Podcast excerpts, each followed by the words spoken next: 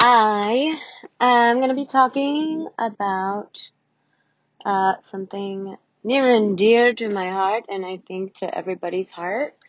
If you are in Western America, you are well versed in perfectionism and in restriction. So that is what I'm leaning into today. Um, I'm going to be talking about the common saying, what you resist persists. Uh, because I'm just noticing how many places in my life are run unconsciously, even though my entire life is built around becoming conscious of what's running it. Um, yeah, how it's built unconsciously around this idea that like less is more, um, things should look a certain way. Uh, basically the idea that control, like a controlled environment is safer. And there's a place for that for sure in business, in diet, in health. But anything that you're unconsciously avoiding forever will inevitably come into your life. Um, and I mean within reason. I don't mean heroin. Uh, if you, I won't go down that spiel, but, um, yeah. So for me, currently I'm doing like a deconditioning and unlearning around diet. I'm sure you've seen it if you're following my stuff anywhere. But I've been a nutritionist for so long now. And it's not my main focus. It's not like I like food psychology, but it, like I can get you to lose weight. I can get you to get onto your physical goals, but it's not my favorite thing to do. My practice isn't focused solely on that. It's focused more on relationships. How do you relate to your body and the way you look, that kind of thing. But I am trained in nutrition. And the interesting thing about scientific research that I think everybody needs to understand is just because you can find scientific research to back up your point doesn't mean your point is the absolute correct point. Like if I am trying to prove that muffins are bad for you, I'm going to do all the research that supports that point. But if I'm trying to prove that muffins are good for you, I'm going to do all the research that proves that point. and then I'm going to take a focus group of human beings in a short amount of time. And I mean short as in like we're not studying people centuries in. And then I'm going to test my already biased hypothesis or the hypothesis against it because that's how the scientific method works. And track it over time and then make a point. But the point is not supposed to even be absolute fact. If you are being trained in this, you're kind of taught to like take fact um, as something that it can always be disproven, um, and it will always evolve. Um, so I go into that whole spiel of things because um, I think it's important to just keep in mind uh, that whatever you decide to follow, like the way you're following it, will likely be more long term impactful than like what you're doing. So I think on some level, any diet feels really nourishing to a body because it's you putting a bunch of awareness on yourself. It's you like having constant attention on yourself. And even though it's restrictive, it's typically around like the idea that it's caring for yourself. Um, and so I think in the short term, it can be really, really nourishing and it can feel good. And then you can maybe see results of that attention and awareness on yourself and that can feel good. But it also can cause this like deep disconnect between your inner knowing and like you trusting your body. And essentially, like the majority of my work with people is getting them back in their body so that they can use all of their senses and they can understand all of their intuitive responses um, in a way where they can trust them, digest them, and use them. And either use them to guide them in action or use them to guide them in like internal processing. And both of those are so important. Boundaries are something that like people need in order to create a life that they, they like adore living.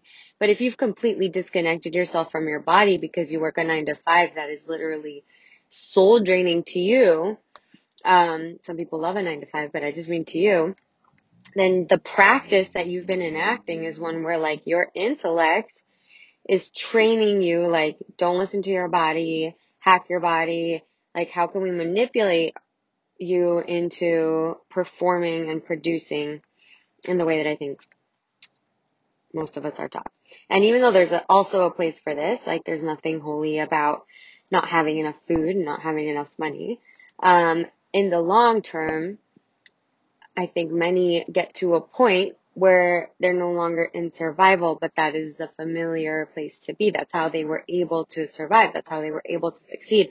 So it can feel really scary to then go into an intuitive space or a space where you're not using stress to motivate you to show up to your daily purpose in life. When that's done unconsciously, you can find yourself starting a bunch of drama or like looking for restrictive lifestyles in any case, like, oh, I don't drink or, oh, I don't eat sugar or, or like, I don't go out with A, B, and C or I don't, you know, whatever restriction you put on yourself with the idea that it will like have an outcome, a desired outcome can in any extreme circumstance have the opposite effect. Um,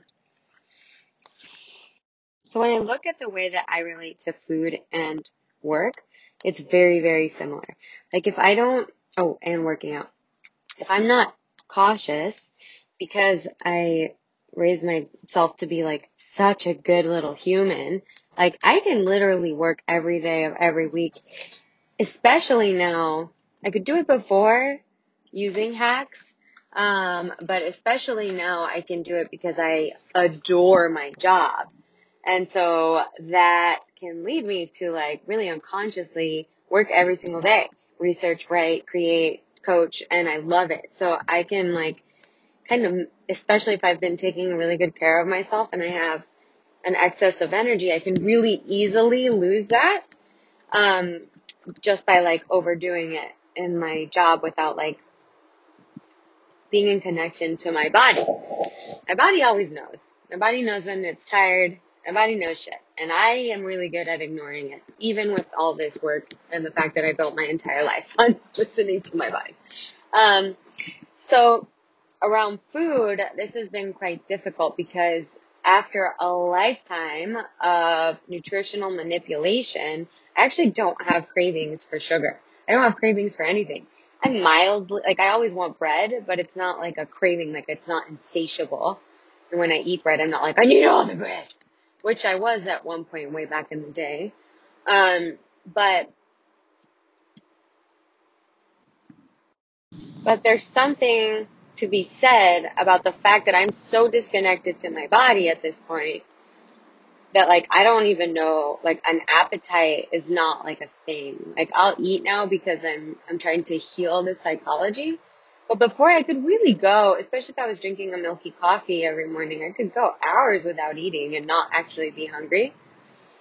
Um, and the way that it would manifest wasn't through like hunger things. It was actually through like emotional bandwidth uh, perception of how hard life it is, life is, perception of how hard like doing simple things are. Like we think hunger is going to manifest in a certain physical way, and like more often than not, it manifests in like our attitude and our perception of our life.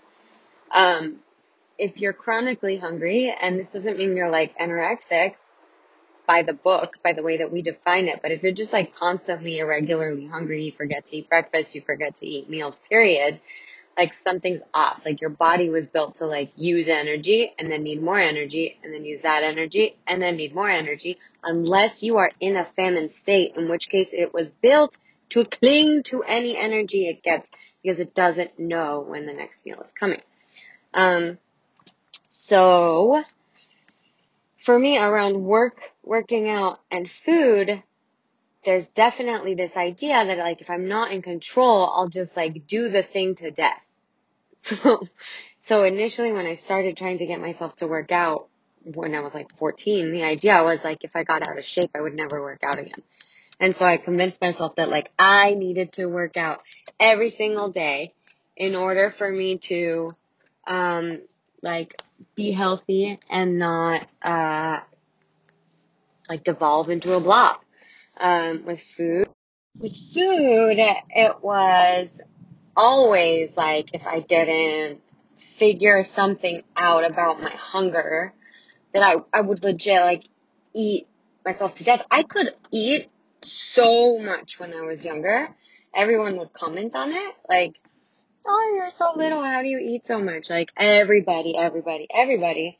And I had a horrific eating disorder, um, very, very young. And so that always like fueled the idea that I needed to figure out how to eat a lot and stay small. Um, which involved a lot of like cycling. So like I would eat a lot and then like skip a bunch of meals. Um, and I would eat very tailored, like when it was worth it, quote unquote, is was the mentality basically. Um, and and then I would work out like a crazy person. Um, and there was always a deep mistrust on like my appetite because I was always fucking hungry and I was always active, always doing like workouts because I thought if I didn't, I would devolve into blobland. And so I was burning energy constantly. I wasn't sleeping well at all ever. Um, I think I started sleeping and making that a priority like six years ago, maybe seven. Um, and, and I could literally eat and eat and eat, especially bread, just infinite. And it scared the shit out of me. And I wasn't, I wasn't conscious that like, that is a symptom of not eating enough and of burning too many calories. You're not supposed to be starving all the time. And you are supposed to get full. And if your body is making you crave sugar all the time, like a little monster, something's probably off you should take a look at. But I was not doing the math in that way. So, um, yeah. So then how does this relate also to work? Like I had trained myself I want to say eighth grade is when I got serious about training myself to focus. I'm the most ADD you can be on the spectrum. Literally, I got a hundred percent extra time because in England they don't medicate children. They just give them student learning disability tools and one of those tools is extra time. And I got a hundred percent extra time. That means six hours on this fucking test and I barely finished um, I did amazing, which was also not predicted because of my ADD. Um, but that extra time was really necessary. And so I learned that I just needed a bunch of extra time and I started waking up at five and using like all these hacks, like a tin alarm clock that scares the living shit out of you. Like there's no way you're going to bed after that thing rings next to you. You're having like a small heart attack um, which is very effective, but psychologically, I don't think that's like the best. And with work, I just trained myself that more work is better. And college was not great for that either. Especially if you're trained around the culture of like work hard, play hard, which means zero sleep ever. Um, and that was just the like most coveted mind state is like, can you work really hard all the time and travel and party and do all the things. And I was really, really well versed in that. Um, and as an adult, it's like having to unlearn this shit that's really unhealthy, even when it's helpful. Like it's still very much coveted if I work every day. Um, especially if it's doing something I love. You know, I get a lot of like, oh, that's great. You know, that you found something that you can just work all the time and love it. And it's like, yeah, it is. And taking a bunch of time off, like I don't remember the last time I had a week, full week off work. And I've structured a life where like that isn't necessary necessarily. Like creativity is part of my work. But even like just considering taking a week off of any type of plan at all is, is really difficult for me. Um, and you know, luckily I'm a woman, so once a month I am literally forced into having to take time off. But, but even then, you know, the week leading up to that, I can like feel my body slowing down and the intellectual urge is to like do as much as possible.